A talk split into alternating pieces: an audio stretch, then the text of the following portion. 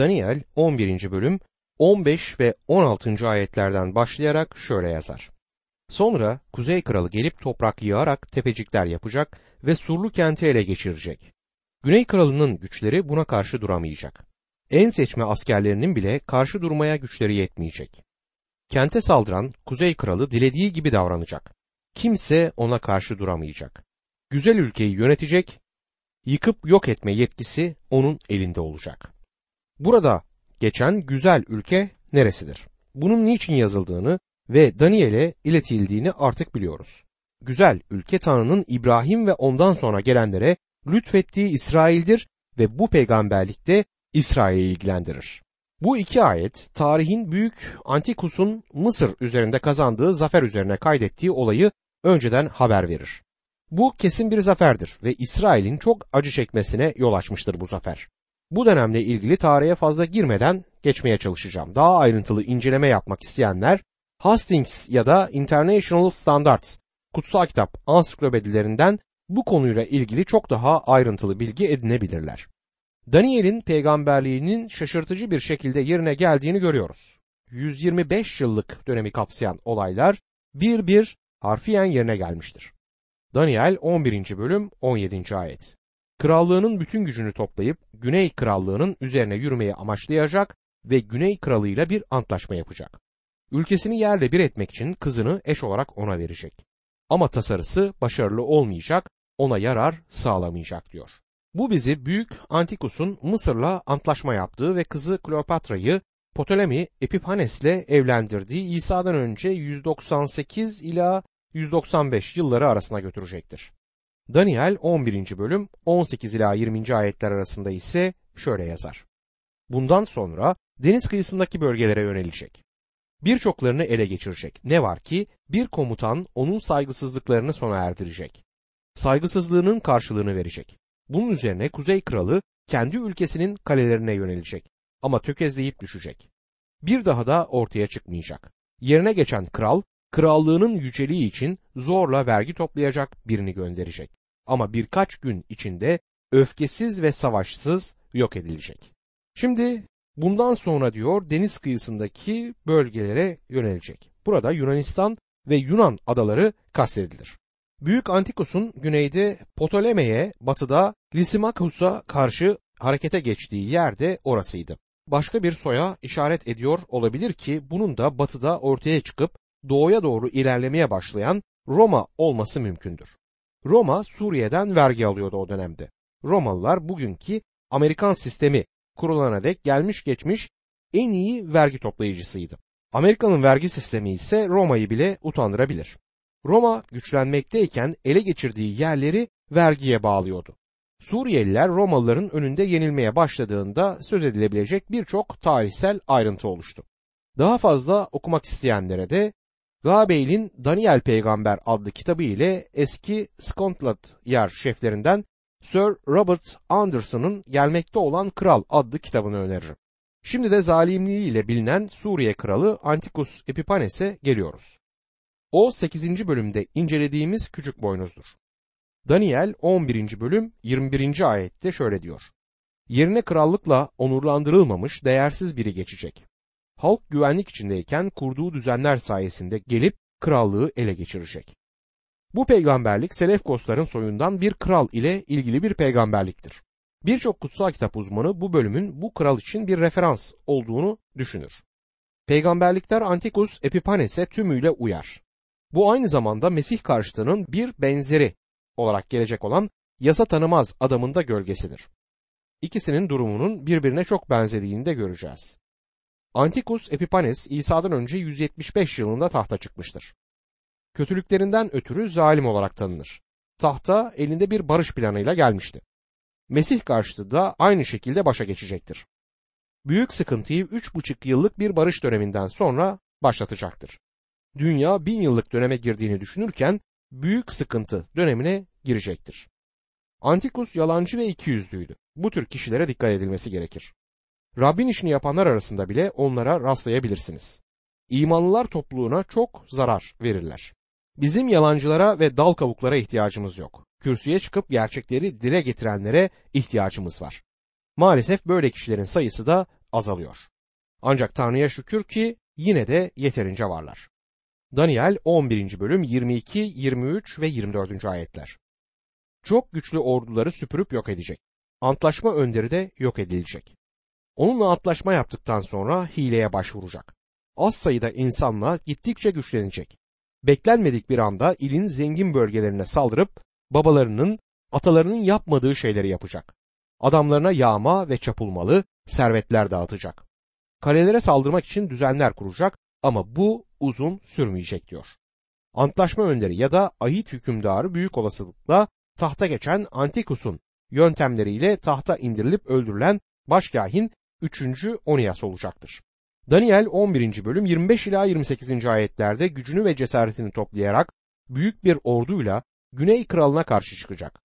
Güney kralı da büyük ve çok güçlü bir orduyla savaşacak. Ne var ki kurulan düzenler yüzünden ona karşı duramayacak. Sofrasından yiyenler Güney kralını yıkmaya çalışacaklar. Ordusu dağılacak, birçokları vurulup öldürülecek. Her iki kral da kötülük tasarlayacak.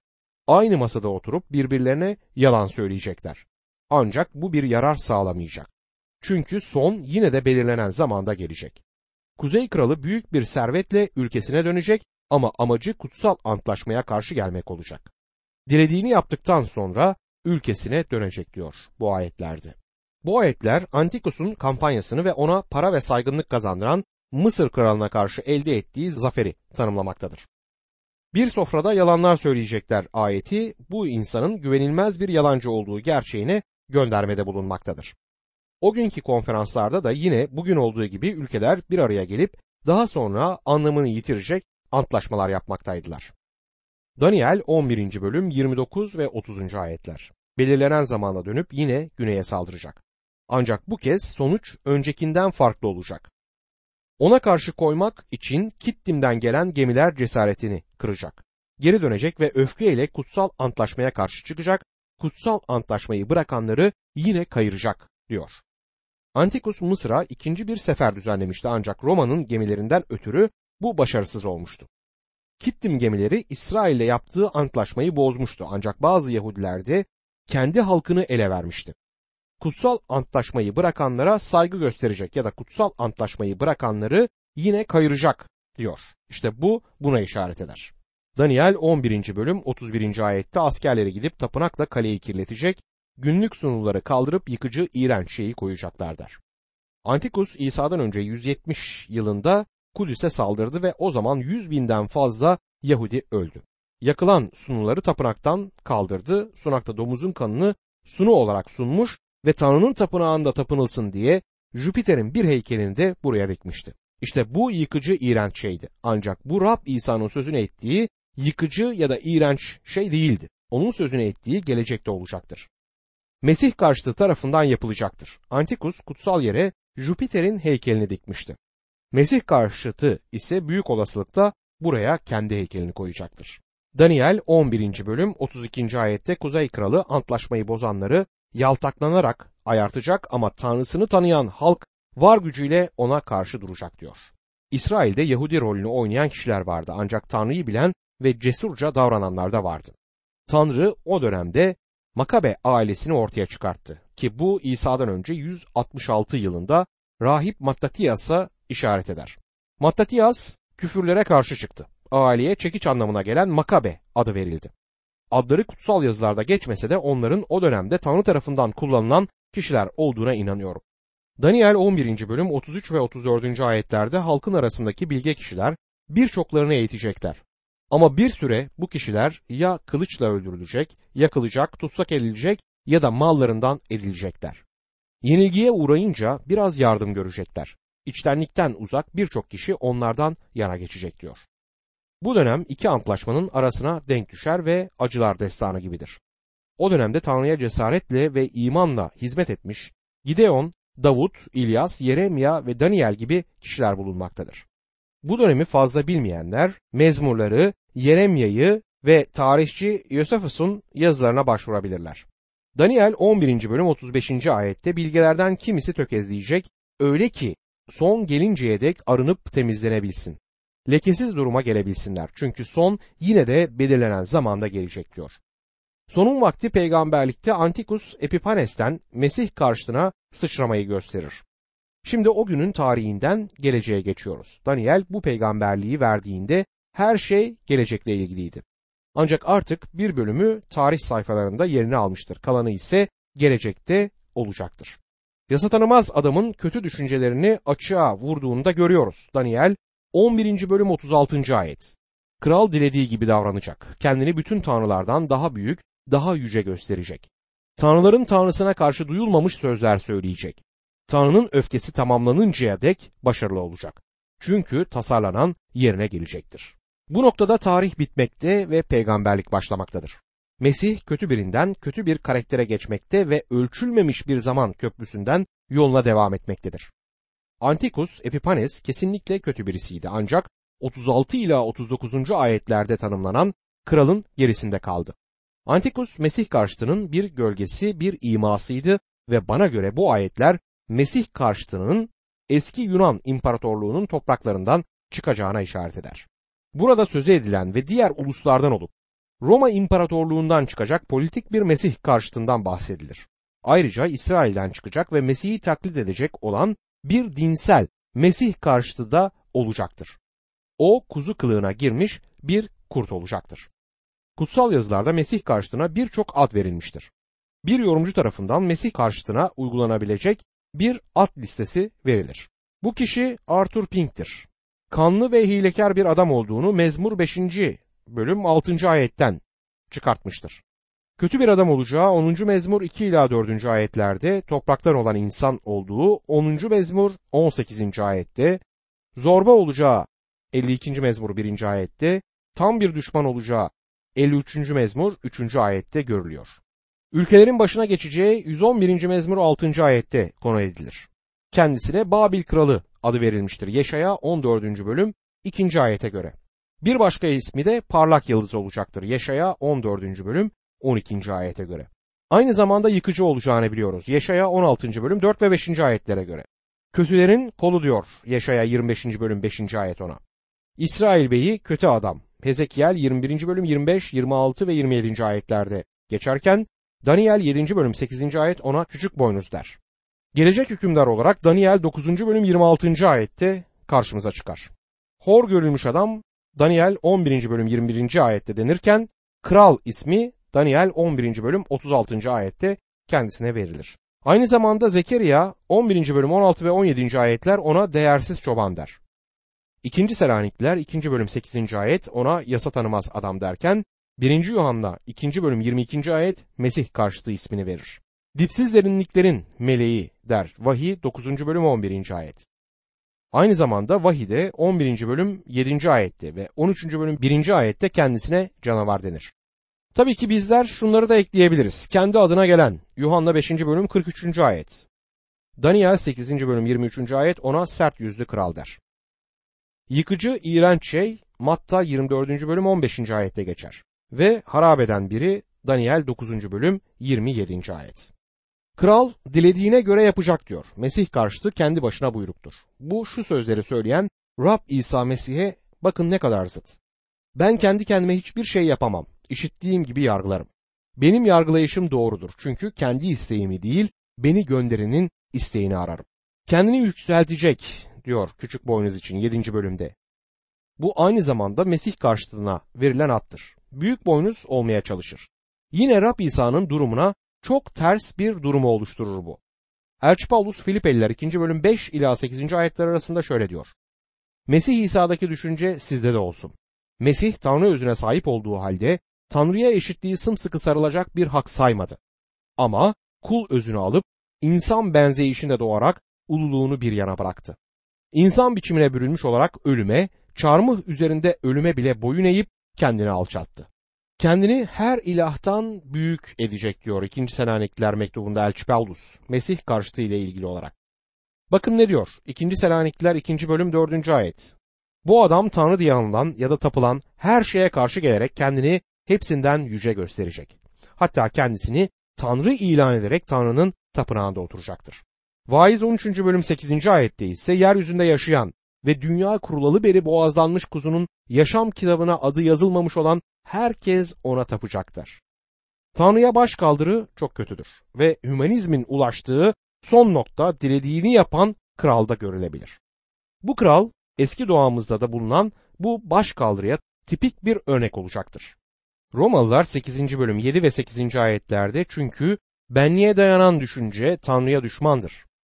Tanrı'nın yasasına boyun eğmez, eğemezdi. Benliğin denetiminde olanlar Tanrı'yı hoşnut edemezler der. Benliğe dayanan düşünce Mesih karşıtına yönelecektir. İnsanlar kendi liderlerini seçerken ne tür kişileri seçiyorlar? Rahatlıkla söyleyebilirim ki kendileri gibi olanları seçerler. Ve bu nedenle bu dünyada bugün üzgün liderler başa geçmiş durumdadır. Dünyadaki liderler bir anlamda korkutucudur ve bunlar bizim seçtiğimiz kişiler. Tanrı burada Daniel'de dünyanın başına basit liderler getireceğini açıklar. Tamam oluncaya kadar işi iyi gidecek diyor az önce okuduğum ayette. Kral ilk olarak kısa bir süre için başarılı olacaktır. Tanrı Daniel'in 70. haftasının ikinci yarısında buna izin verecektir. Peki daha sonra ne olacak? Bunu ilerleyen günlerde hep birlikte göreceğiz. Mesih karşıtıyla ilgili Daniel 11. bölüm 37. ayet şöyle der. Kral hiçbir tanrıya, atalarının ilahlarına da, kadınların bağlandığına da ilgi göstermeyecek. Kendisini hepsinden üstün görecek. Burada kral hiçbir tanrıya, atalarının ilahlarına da derken Mesih karşıtının İsrailli olduğu bize ifade edilir. Ancak bu göndermeden bu kişinin inançsız biri olacağı da çıkartılabilir. Kökeni ne olursa olsun babalarının ilahına saygı göstermeyecektir. Tarihte bunun örneklerini görüyoruz. Bir zamanlar Amerikan Ateizmi Geliştirme Derneği'nin başkanı olan Smith bir Metodist kilisesi rahibinin oğluydu. Stalin de eskiden teoloji eğitimi almıştı. Daha önce de belirttiğim gibi bu görev için iki kişiye gerek vardır ve bunlara Vahiy kitabının 13. bölümünde değinilmiştir. Birincisi Roma İmparatorluğundan ve muhtemelen de Yunanistan'dan gelen bir politik lider olacaktır. Onun İsrailli olması gerekmez. İkinci canavar ise Mesih'i taklit eden dinsel bir liderdir ve sanıyorum ki o İsrailli olacaktır. Ne de kadınların bağlandığına diyor. Bu İbrani kadınların Mesih'in annesi olma isteğine işaret eder. Rab İsa Mesih yalnızca tümüyle reddedilmeyecek, düşmana dönüşecektir. Mesih karşıtı Tanrı'ya ve Mesih'e karşı bir ayaklanma başlatacaktır. İkinci mezmur 2 ve 3. ayetlerde şöyle der. Dünyanın kralları saf bağlıyor. Hükümdarlar birleşiyor. Rabbe ve meshettiği krala karşı. Koparalım onların kayışlarını diyorlar. Atalım üzerimizden bağlarını. Burada hiçbir ilaha saygı gösterilmeyeceği anlaşılır. Bu kişi kendisine tapınılmasını isteyecek ve diğer dinlere ve tapınma biçimlerine karşı çıkacaktır. O yalnızca ekümenik harekete bağlı biri değil, o hareketin kendisi olacaktır. Bir dünya için bir din sloganı kullanacaktır ve o kendisi o din olacaktır. Kendisini hepsinden büyük görecek diyor. Bu da kralın kendi isteklerini yapmasının son noktasını oluşturacaktır. Tüm arzusu kendisini yüceltmek olacaktır. Büyük sıkıntı döneminin son günlerinin korkutucu yanı ise şudur. Vahiy 13. bölüm 15, 16 ve 17. ayetler. Canavarın heykeline yaşam soluğu vermesi için kendisine güç verildi. Öyle ki heykel konuşabilsin ve kendisine tapmayan herkesi öldürebilsin. Küçük büyük, zengin yoksul, özgür köle, herkesin sağ eline ya da alnına bir işaret vurduruyordu. Öyle ki bu işareti yani canavarın adını ya da adını simgeleyen sayıyı taşımayan ne bir şey satın alabilsin ne de satabilsin. Canavarın işareti olmadan yemek yiyemeyecek, uçak ya da tren bileti alamayacaksınız. Bu diktatörlük öç ile dolu bir diktatörlük olacaktır. Daniel 11. bölüm 38. ayette bu ilahların yerine kaleler ilahını yükseltecek. Atalarının tanımadığı bu ilaha altın, gümüş, değerli taşlar, pahalı armağanlar sunup onu onurlandıracaklar. Kaleler ilahı diyor. Bunu bazen güçler ilahı olarak çevirmekte mümkün olabilir. Bazılarının dediği gibi değişik güçleri yüceltip tanrılaştıran bir zamanda yaşadığımız doğru. Ancak Daniel'in burada belirttiği bu değildir. Doktor Newell şöyle diyor. Putperestlik mitolojisinden de bildiğimiz gibi Kibele ve Diana çok katlı taşlarla simgelenmekteydiler ki bu da küçük kuleler ve siperlerle güçlendirilmeyi anlatır. Siz de bu heykellerin kat kat yapılmış taşlarını görmüşsünüzdür. Bu şekilde bu dünyanın krallıkları simgelenmiştir. Mesih karşıtı da dünyanın krallıklarını simgeleyen kalelerin tanrısını onurlandıracaktır. Peki bu kimdir? Mesih'e bu dünyanın krallıklarını sunan şeytandı ve Rab onu reddetti. Anlaşıldığına göre şeytanın böyle bir şey sunmaya hakkı vardı. Mesih karşıtı bu sunuyu kabul edip dünya diktatörü olacaktır. 2. Selanikler 2. bölüm 4. ayet. Ve vahiy 13. bölüm 4. ayetten anladığımız gibi Mesih karşıtı tapınmayı kabul edecek ve şeytana tapan dünyayı yönetecektir. Dünyanın tüm krallıkları onun yönetimine girecek ve ilk gerçek dünya diktatörlüğü de kurulmuş olacaktır. Daniel 11. bölüm 39. ayette bu yabancı ilahın yardımıyla en güçlü kalelere saldıracak. Onu kabul edenleri alabildiğine onurlandıracak. Onları birçoklarının başına önder atayacak. Ülkeyi ödül olarak onlar arasında bölüştürecek diyor. Bu saat şeytanın saati olacaktır.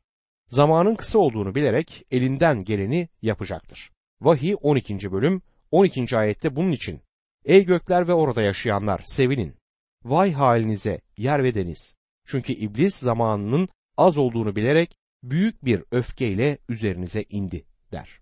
Mesih karşıtı her işe yarayan bir alet gibi şeytanın tüm isteklerini yerine getirecektir. Birçok kişiyi yönetecek, istediğini istediğine verecektir. O son dünya diktatörlüğünü yapan kral olacaktır. Tabii ki bu kralın zaferi geçici olacaktır. Daniel 11. bölüm 40. ayet. Son gelince Güney Kralı Kuzey Kralı'yla savaşa tutuşacak. Kuzey Kralı savaş arabalarıyla, atlılarla, birçok gemilerle saldıracak. Her şeyi süpürüp götüren sel gibi taşarak birçok ülkeden geçecek diyor. Söz konusu olan sonun vaktidir. Vaktin sonu değil. O son Daniel'in bu bölüm boyunca kafasında olan sondu. Rab İsa'nın büyük sıkıntı dediği İsrail ulusunun son günleridir. Güney kralı Mısır'daki krallardan biriydi ancak kim olduğunu bilmiyoruz. Aslında Mısır'ın uzun yıllar boyunca kendi içinden çıkmış bir kralı olmadı. Tanrı bu ulusun başına değersiz bir kral getirmekte aslında iyi yaptı. Ancak sonun vaktinde ortaya çıkacak olan bu kral büyük bir olasılıkta daha önce hiçbir Mısır kralının yapamadığı biçimde tüm Afrika'yı birleştirecek ve Mesih karşıtına kafa tutacaktır. Kuzey kralının kim olduğunu saptamak daha kolay. O Selefkos hanedanlığının yerini almaktadır ve kanımca Hezekiel 38 ve 39. bölümlerde sözü edilen ve kuzeyden gelen birisi olacaktır. Kuzeyin kralının Rusya olduğunu söyleyenler var ve buna göre Rusya büyük bir savaş olan Armagedon savaşlarını başlatacaktır. Daha işin başında Tanrı bu ulusu yargılayacak ve Kuzey kralını saf dışı bırakıp etkisiz hale getirecektir peygamberliğe göre. Daniel 11. bölüm 41. ayete göre güzel ülkeye de girecek. Birçok ülke yenilgiye uğrayacak ancak Edom, Moav ve Ammon önderleri onun elinden kurtulacak diyor. Kuzey ülkesinin Filistin'e girişi büyük sıkıntı döneminin sıkıntılarını tetikleyecektir. Mesih karşıtı güzel ülkeye girince ki burası vaat edilen topraklardır, Edom, Moav ve Ammon ile sorunlar yaşayacaktır. Burası da kutsal kitaptaki bu peygamberliğe göre Arap ulusunun yaşadığı yerdir. En azından bir süre onlarla sorunlar yaşayacaklar. Daniel 11. bölüm 42. ayete göre öbür ülkelere de saldıracak. Mısır bile elinden kurtulmayacak. Mısır ve Güney Kralı da Mesih karşıtına teslim olacaktır. Daniel 11. bölüm 43. ayette ise altın ve gümüş hazinelerine Mısır'ın bütün değerli eşyalarına el koyacak. Lulularla kuşlular onun ardınca yürüyecekler. O bölgenin zenginliğini kontrol altına alacağını buradan anlıyoruz. Tüm borsaları kontrol eder hale gelecektir. Libya ve Etiyopya'da onun egemenliğine girecek ve o aynı zamanda bu ayetlere göre Afrika'yı da yönetecektir. Daniel 11. bölüm 44. ayete göre ne var ki doğudan ve kuzeyden gelen haberler onu ürkütecek. Birçoklarını yıkıp yok etmek için büyük öfkeyle yola çıkacak diyor. Doğudan gelen haber ile doğudaki güç kastedilir. Oradan büyük bir ordu Armagedon savaşına doğru ilerleyecek ve bu durum onu ürkütecektir. O dönemde dünya için bir umut olmayacak ve Tanrı'nın halkı içinde Tanrı'dan başka umut kalmamış olacaktır. Daniel 11. bölüm 45. ayette denizle gelen, denizde güzel kutsal dağ arasında saray çadırlarını kuracak. Yine de yaşamı son bulacak ve ona yardım eden olmayacak diyor. Buradaki deniz Akdeniz, güzel kutsal dağda Yaruşilim'dir. Başka bir deyişle Mesih karşıtı savaş karargahını Akdeniz ile Yaruşilim'in arasında bir yerde kuracaktır. Ancak oradan idare etmek yerine Rab İsa Mesih'in dönüşüyle bu durum son bulacaktır. Vahiy 19. bölüm 17 ila 20. ayetler bunu anlatır. Kötülük o dönemde egemen olacaktır. Ancak krallığını kurmaya gelen Mesih sayesinde kurtuluş mümkün olacaktır.